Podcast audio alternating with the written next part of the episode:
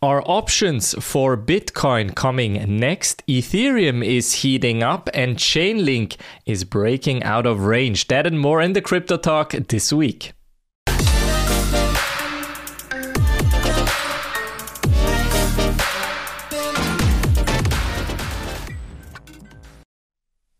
In this week's episode, we will talk about some interesting developments after the Bitcoin ETF.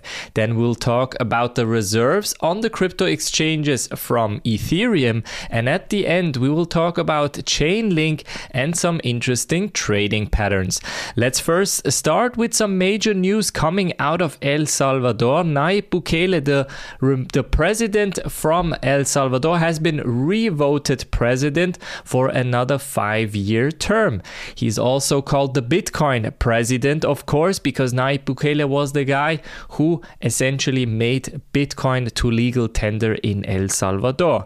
It looks very much so that Bitcoin laws will remain for the moment. The idea of a Bitcoin city, of Bitcoin volcano bonds, they will stay as well. And it will be interesting to see whether El Salvador will be successful in selling these types of bonds. On the other side, we have the IMF who's already looking to renegotiate a certain credit and loan. So they are talking about a 1.3 billion US dollar renegotiation, but they are giving them one major requirement. They are telling El Salvador to get away with this Bitcoin stuff, remove the Bitcoin laws because this is not really bringing stability to the country. El Salvador and the president on the other side are saying this is our law, this is our country. We have been dem- democratically elected. So essentially, this is what we're going for.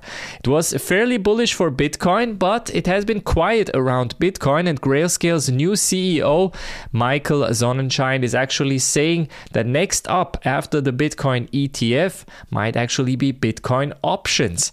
He's even saying that options are good for investors as they help with price discovery and navigating the market. For traders, of course, it's an in- important tool to actually use on a daily basis.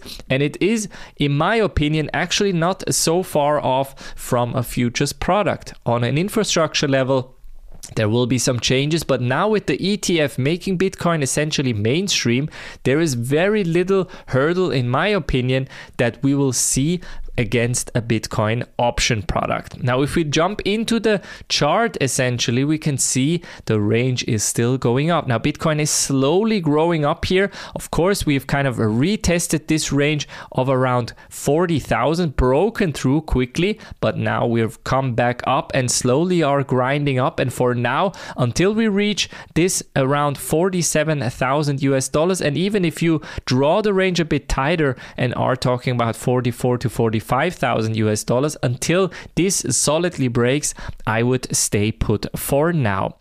On Ethereum side, it actually looks a bit different and more positive this week. We're essentially looking at the reserves from the crypto exchanges on Ethereum, especially this graphic right here that comes from Glassnode.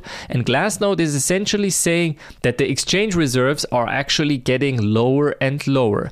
Since April of last year, so April 2023, the amount of Ethereum on the exchanges has been gradually going down. And this is essentially what we can see see here. So we have had kind of a big jump here in June, and now slowly it is coming down as well. On the other side, of course, is the Ethereum price more or less steady, although since October, November, we've seen a steady incline here.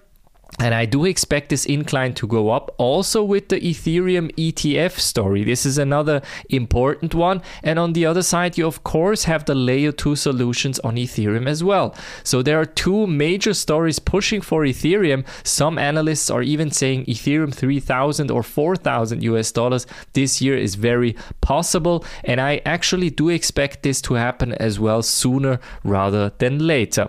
On the other side, we also have some research stuff that is happening on Ethereum, essentially talking about the block size. Ethereum's block size has always been kind of a major discussion point, essentially to make Ethereum more efficient and get more transactions into the Ethereum ecosystem per second.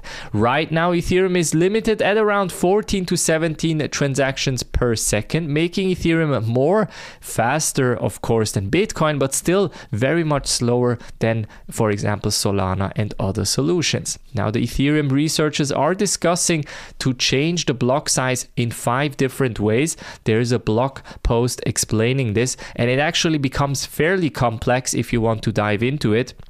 But essentially, they are trying to increase the block size while at the same time remaining uh, very put on the security and efficiency part.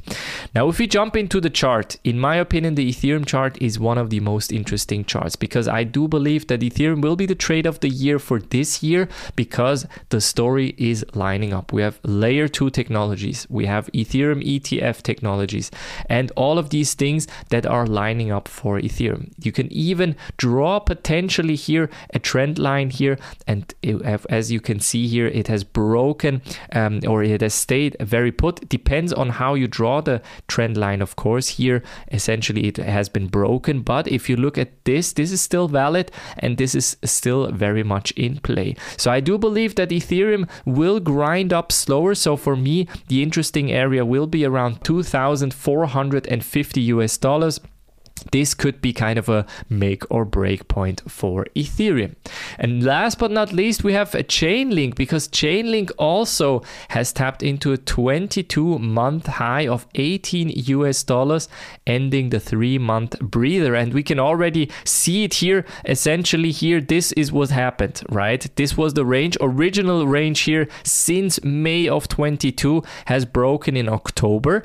Then we have come up, but a new range has developed and now it has finally been broken. A lot of people are, of course, asking why, and it is explained quite easily. Chainlink is a major infrastructure product for both DeFi and also the topic of tokenized real world assets at scale. So, Chainlink is needed for all of these assets to become uh, real assets on the blockchain, and this essentially means the market is still saying Chainlink has ways to go. So, after this break, this is actually actually an interesting part of entering the Chainlink um, trade. Of course, 18.4 would have been nicer, but right now we're sitting at 19.1, and I do believe this could be a very interesting trade, especially if real world asset tokenization becomes a major part.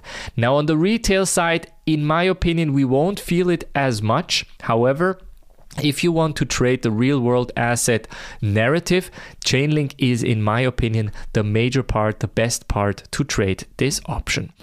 Now, this was it from the Crypto Talk this week. Make sure that you're subscribed to not miss any other crypto news. I will see you on the next one. Have a good one.